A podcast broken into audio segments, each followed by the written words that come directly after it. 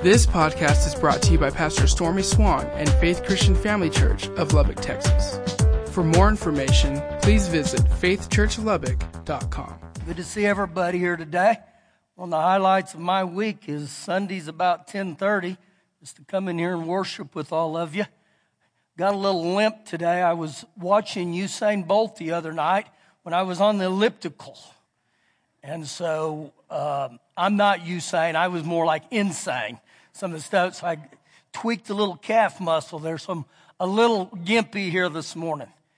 Well, I welcome all of you. If you need a Bible, once you get your hand up, like Shelley said, we're going to start a series here on what's next. And many times we get born again, we give our hearts to Jesus, and we've been coming off the series about heaven. And that, that's a place where we will all end up at one time, but I'm still here on earth. So what do I do while I'm here on earth? The Lord wants us to become disciples of Christ. And the word disciple literally means a student or a follower. And so the Lord wants us all to become students and followers. And in our, our children's ministry, they give your kids four simple things to live by. Number one, as a disciple, I must learn to get into the Bible. You got to get into the Word of God, okay? You get in the Word and the Word will get into you. You feed your faith and you starve your doubts. The second thing is we're all called to pray. Not just for ourselves, but we're called to pray for other people. And then third, it shifts gears a little bit. We're to love God. Love the Lord thy God with all the heart and all the soul and all the might. And we're learning to love people. Now the last one can be very challenging. Before I gave my heart to, to the Lord, I could have cared less about people because you become so selfish. But when you give your heart to Jesus, something begins to change in you. So, the upcoming weeks, we're going to begin to look at, at different ways that a disciple is supposed to live. We're not only to follow Jesus, actually, we are to become his representative here on, on this earth. Go with me to, to Mark chapter 4. If you need a Bible, get your hand up. Our ushers will get you one. Here's what we're going to do we're going to start in Mark chapter 4. And then I want you to hold your place there, and I want you to, to then go to Matthew 7 and I'm going to go there back and forth real quick to start with just to show you some things. So we begin this morning in Mark chapter 4, verse 35. On the same day when evening had come, Jesus said to them, to his disciples, let us cross over to the other side. Now when they had the multi, now when they had left the multitude, they took him along in the boat as he was, and other little boats were also with him, and a great windstorm arose, and the waves beat into the boat so that it was already filling. Now, when you begin to see this passage here, it's very clear that this is a big storm. It's such a big storm, the boat is beginning to fill. Now, if the boat is beginning to fill, man, you realize we better do a couple of, we better get the life jackets or we better start bailing.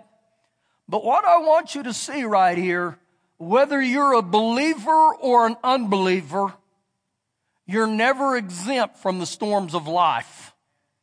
In other words, every one of us in this room are going to go through the storms of life. Now, if you look at this, this verse right here, the first three verses we read, the disciples weren't exempt from a storm. And even the Lord Jesus wasn't exempt from the storm. He was in it. Now hold your place right there and go with me the book of Matthew, chapter number seven, and then we're going to jump right back to, to Mark 4. In Matthew 7, where we're going to begin to read here, it's talking about believers. And as believers, every one of us in this room will fit in one of these two categories, okay? Now you're going to have to put yourself in there and see where you're at right now. Doesn't mean you'll always be there. Verse number 24 of Matthew 7.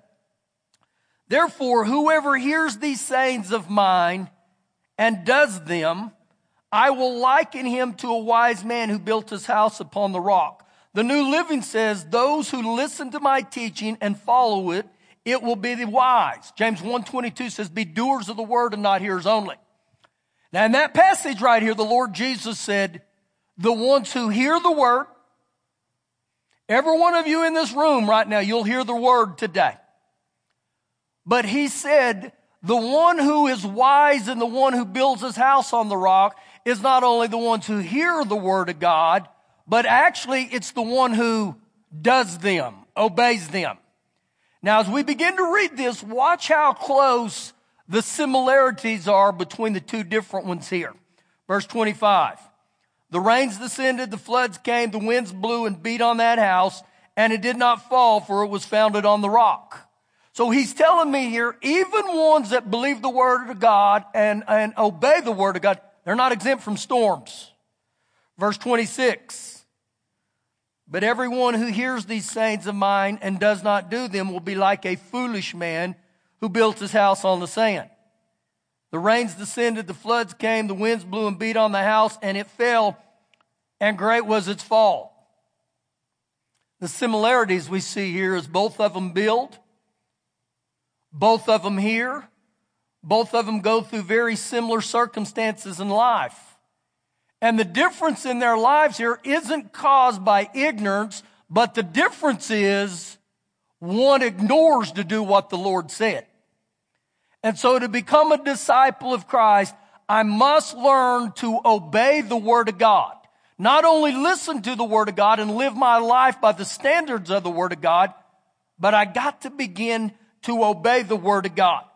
Now, externally, their lives were very similar. But lasting structural differences are only found in the storms of life. What am I telling you right here? The storms we go through in this life will locate you. How many of you right now, you don't have to raise your hand, how many of you right now are going through a storm? How many of us have been through storms? Every one of us. And so after church here, if you were to go home and watch the Weather Channel and the meteorologist on there, he gave the forecast and he said, Sunday there's a 10% chance of rain, Monday 15%, Tuesday zero, Wednesday, and so on. The possibility of a human being going through the storms of life, certain. Certain. Every one of us in this room are going to go through things in our life. And when I go through those things in this life, you're going to find out what you're really built on. The wise, you're built on the Word of God. You're a rock.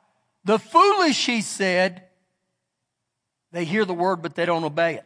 And they're like a sand. And he said, Great was its fall. Now, back to the book of Mark, chapter number four, where we ended up a minute ago. And let me pick back up in verse 37. And a great windstorm arose, and the waves beat into the boat so that it was already filling.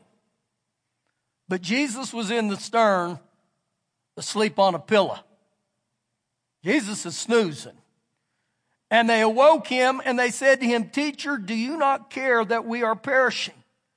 So, looking at this here, many of his disciples were fishermen.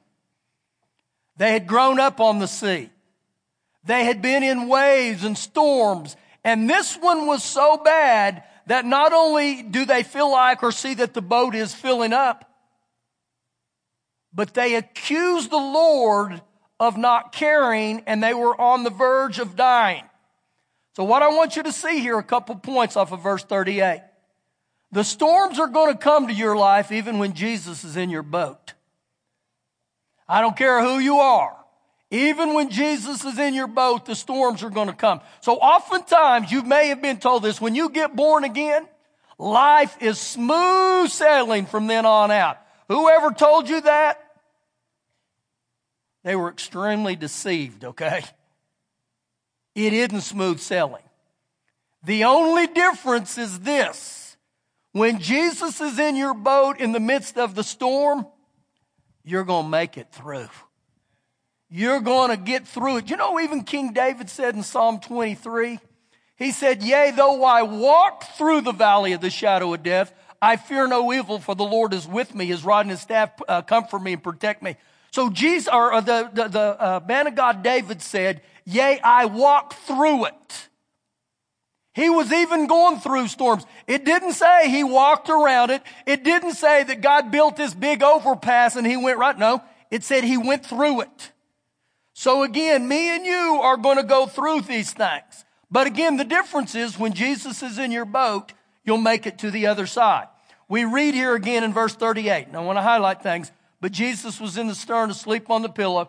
They awoke him and said to him, Teacher, do you not care that we are perishing? I believe every one of us are in this passage right here, that verse. That at times in our life, when it gets very difficult, we've either said it or we've thought it. Lord, do you not care? Why am I going through this? Why is this happening in my life? And see, all this was, guys, was an assumption. They assumed that Jesus didn't care. But understand this, a disciple of Christ, one that has followed Jesus and learned from his teachings, we understand his character and his integrity. Understand this about the Lord. He said, I'll never leave you nor forsake you. And when he said that, he meant it. He means every bit of that. So part of growing up with the things of God is begin to understand, I gotta know who he is. I gotta know his integrity. I gotta get to the place in my life where I can believe whatever the Lord says. Verse number 39. Then Jesus arose and he rebuked the wind. How did he do that? And he said, or he spoke to the sea. He spoke to the storm. You know, Mark 11, 23 says, Whosoever will say unto the mountain. So again, in the storms of my life, I've got to begin to talk to them. What do I tell them? I tell them what the Word of God says. I tell them what Jesus said. Now, he goes on to say, and he speaks to the sea, and he says, Peace be still. The word peace there in the Greek literally means hush. So Jesus says to the sea, right in the midst of the storm, he says, hush. Verse 40. But he said to them, Why are you so fearful? How is it that you have no faith? So Jesus right here, he contrasts fear with faith. And he also says or equates fear with having no faith. So when you look at what he's telling us that in the storm of life, and this is me and you, we're either going to lean toward fear or we're going to lean toward faith. How do I know the difference? When I'm in fear, I begin to talk about the problems. I tell everybody, I think about it, talk about it, talk about it, think about it, think about it, talk about it. I just over and over become where I'm consumed with the problem. I'm consumed with the fear to the point of my life. It consumes me or it even paralyzes me. But when I'm over in faith, you know what I start saying? I start telling everybody how big God is. And I remind myself how great thou art, that he's an awesome God, that he's a good, good father. He's a God that cannot lie. He's the God who doesn't change. And so every one of us, when we go through these, fe- or these storms, I'm going to have the opportunity to get over into fear. I'm going to get over into faith. Now it's interesting in this passage that when they awake Jesus, they never ask him to do anything. All they did was falsely accuse him. And Jesus, when they wake him up in the natural, you would think they inconvenienced him. They woke him up. But you know what? It didn't bother him a bit. He loved the opportunity when people ask him to move in their lives. You're not bothering him. This is where we got to get to. So we begin to look at this, and I begin to think all this when you put it together. Why was Jesus able to go to sleep in the pill on his pillow in the midst of the storm when everybody else is freaking out? There's an answer. Look back at verse 35, and I want you to get this. Watch this real close. On the same day when evening had come, Jesus said to them, Let us cross over to the other side. Let us cross over to the other side. So before they ever even left, Jesus told them what was going to happen. Now, he tells us what's going to happen in the Word of God too. So even when he said this, do I believe it or not? And so Jesus is looking at him and say, boys, I'm going to take a nap. Why? We're going to go over to the other side. Now, when I look at this, I, I think in reading into it, do you think Jesus knew they were going to get into a storm before they ever left? I believe he knew. I believe he knew that was a, a strong possibility. So why didn't he look at him and say, fellas, I believe the best thing we can do tonight is camp on this side of the lake and then go over in the morning? So why did Jesus take them out there like that? I believe every one of us in this room that are disciples of Christ, God wants to do great things in your life and my life, but he can never do them until we overcome certain fears in our life. The only way I find out what's really in me is in the storms of life. So when you're going through this storm right now, hang on to it. Hang on to the things of God. Hang on to His promises. Say, Father God, I'm going to trust. I don't care what it looks like in the natural. I was around a guy years ago, and we were in a certain situation in our life, and I had asked him to pray, and he prayed, and he, he loosed the things of God, and then you know what he did? He said, see you later. I'm going home and going to bed. And I was like, wait a minute, you can't do that. Do you realize the situation we're in? You know why he was able to do that? Because he had already prayed and he had turned it over to God. If you're up at night and you're not sleeping well, you got a disease called worry. And anytime I worry, it locates me because if you've turned it over to God and you're trusting God, you'll sleep well at night. I can tell you, there's been times in my life I didn't sleep well at night. It wasn't that many years ago. I went through an incredible battle. I was up and I was complaining. And, and after a couple days of my belly aching, of my whining, of my bedwetting, it's what I like to call a, a complainer, nothing but a bedwetter.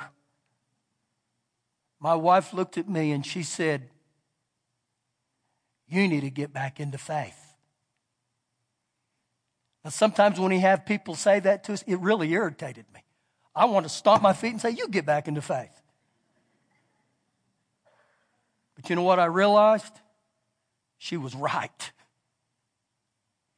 And I got in there and I began to say, Father God, I repent for belly aching. You know what belly aching is? It's basically over in fear, or it's saying to God, You can't do what you said you'll do. And I began to, to, to, talk to God about who He was. See, when your mind gets flooded with things and negatives, you'll either talk about it, think about it, talk about it, or you'll begin to talk about the things of God. And I remember I began to talk about the things of God. I began to worship Him. I began to praise Him right there in the middle of the storm. And I could literally see my faith rise. I could feel it. I could sense it. And so the reason Jesus could go to sleep that night, he knew what would occur. He knew what was going to happen. See, when God tells us in His Word the things that He wants to do, He's going to do it. He's the same yesterday, today, and forever. Now go with me to the book of First Chronicles, chapter 5. First Chronicles, chapter 5. You know, in Genesis 1, God said, Let there be light, and there was light. This is Pastor at 12 noon. He said, Let there be air conditioning and there needs to be air conditioning. I know I'm telling you guys, we're up and down. Some of you are burning up. Some, let there be air conditioning, please. Thank you, men. I knew you'd be for me. All the women are grabbing for blankets. Let me tell you what's going on here First Chronicles. If you were to read the first nine books of First Chronicles, they're the genealogies of these people in the Bible. The genealogies is your family tree or your bloodline it would say stuff like this and Jack begot Jim, and Jim begot John, and John begot David, and David begot Sam, and Sam, on and on, and I begot tired, and I shut up and fell asleep. So, what happens with most of these, we skip right over them. You look, and, and the reason I use those modern day names is because in the Old Testament they have crazy names. But in a couple passages in First Chronicles you find things in there, these little three and four verse nuggets. In First Chronicles 4, verse 10, there was a man named Jabez, and that's where the prayer of Jabez is found. And he says, The Lord, you would bless me indeed. You would enlarge my territory. Your hand would be upon me. You keep me from evil, and I cause no pain. An incredible prayer, an incredible passage. But tucked right here in First Chronicles 5, Begin with me in verse 17. Watch this. This is an incredible passage. All these were registered by the genealogies in the day of Jotham, king of Judah, and then in the days of Jeroboam, king of Israel. The sons of Reuben, the Gadites, and half the tribe of Manasseh had 44,760 valiant men. 44,760 capable warriors.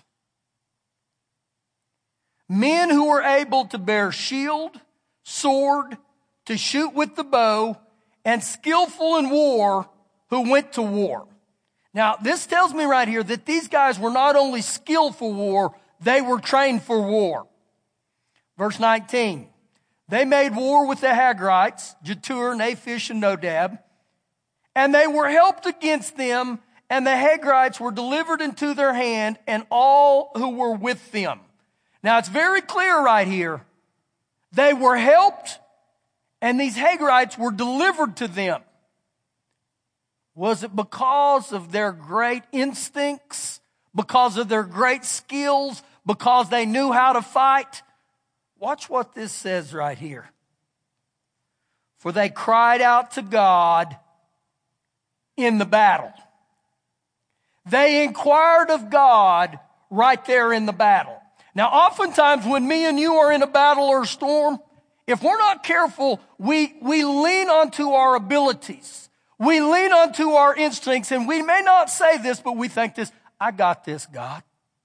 I got this. I got it right up here in the kidneys. I got it. I got it, God. And so they inquired of the Lord. Now, watch this. He heeded their prayer. He heard their prayer. See, when God heeds your prayer, it's because you called out to Him, you inquired of Him. It says they heeded their prayer because they put their trust in Him. Now remember, these guys were blessed with great skills and great talents. But in the midst of the battle, they prayed and they sought God. And again, your talents, your abilities, your skills, God wants you to use them for Him. But those talents and their skills should never cause me to lose my dependence on God. Ever. I don't care how tough, how smart, how ornery you are. I got to continue to look to God because they put their trust in Him. Verse 21. Then they took away their livestock, 50,000 of their camels, 250,000 of their sheep, 2,000 of their donkeys, also 100,000 of their men. I'm telling you guys, they were blessed. Verse 22 For many fell dead because the war was God's. When we allow God to be part of our battles, our wars, and, our, and God rises up, He moves in our life. Now, I, I didn't say this in the first service, but just in reading, back in verse 18, it said only the tribe or half of the tribe of Manasseh showed up. Only half of them. And so I began to think, well, where was the other half? I found it down here in verse, verse 24 and 25. It says in verse 24, these were the heads of the fathers of the house, and they list a bunch of these guys, and I'm not going to try to pronounce them. They were mighty men of valor. They were famous men. They were the heads of their fathers' houses. This was the other half. They were mighty men of valor. They were famous, but watch what happens. And they were unfaithful to the God of their fathers. You know what I believe begins to happen as human beings? We begin to have success in areas of our lives no matter if it's in battles, no matter if it's in occupations. We become famous. And guess what? We get to the place in our life where we think, I don't need God. You need God. I don't care where you're at in life. We need God. And so when you read here what he says, there's got to be an unwavering trust within me that in the battles of life, I begin to call out to God. You know, in, in Philippians chapter 4, verse 6, it says, Be anxious for nothing, but in everything with prayers and supplications make your request be made known to God.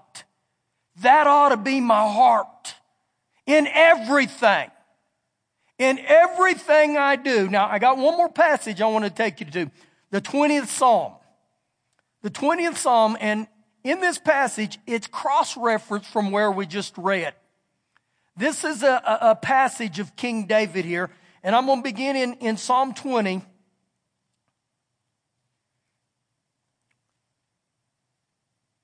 Verse 1, once I get there. Listen real close to this. Man, if you got a pen, I'd start marking this stuff and let this get on the inside you. May the Lord answer you in the day of trouble. Why would he answer you? Because you've called out to him. May the name of the God of Jacob defend you. He's a defender to those who call upon him. May he send you help from the sanctuary and strengthen you out of Zion. He's a strengthener. May he remember all your offering except your burnt sacrifice. Selah. You know what the word Selah there means? Stop and think. May he grant you according to your heart's desire and fulfill all your purpose.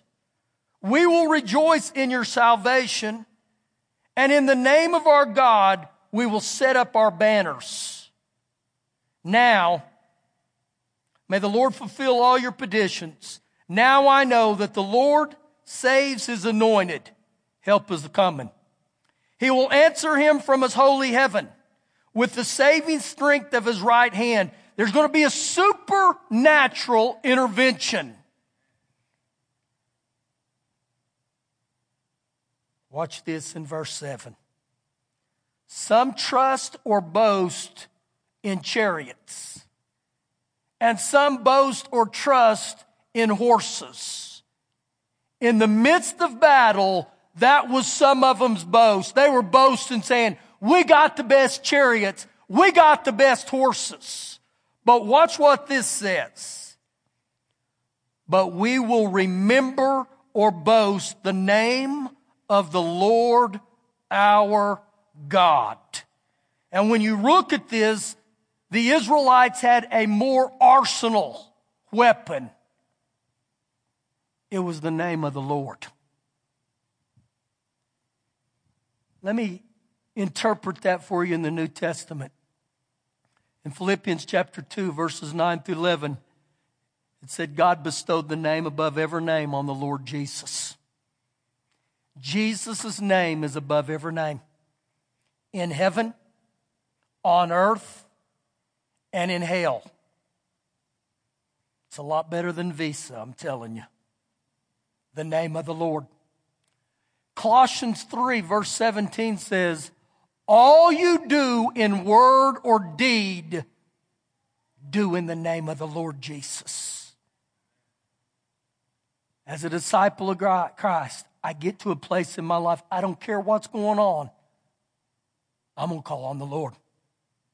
In the midst of a storm, I'm going to call on the Lord. When life gets real difficult, I'm going to remind myself of who God is. Do you know in, in Romans 8 verse 37, he says, yet in all these things, yet in all these things, we are more than conquerors through Christ Jesus. Romans 10 17 says, call upon the Lord for salvation. And that is true. In order to be saved, I call upon the name of the Lord. But I believe as a believer in Christ, Every time I'm in situations, I start crying out to Jesus. Lord Jesus, I need your help. I welcome your help. I welcome your wisdom. You know, the Lord said in James 1, He says, if any of you lacks wisdom, let him ask of the Lord. I think the problem is we quit asking. We quit doing things in the name of the Lord. So no matter where you're at today, God's got a plan. And again, this is the thought. If Jesus is in your boat, you'll get to the other side. You may not always know how it's going to happen, what it's going to look like, but all I got to do is I got to trust Jesus. See, too many times we, we want to know how it's all going to happen. And at times God doesn't just lay everything out and say, okay, what you got to do is drive to mile marker 103 and make a right. And God doesn't put in the stars up in the sky and say, go left, stupid. God doesn't do those things. But as long as I begin to trust Him and I begun to follow Him and say, Lord, with all my heart, I look to you. Proverbs 3 verse 5 says, trust in the Lord with all thy heart. Lean not unto thy own understanding, but in all your ways acknowledge him and he'll order your steps. See, God wants to help us. Thank you for listening today. For more information, please visit faithchurchlubbock.com.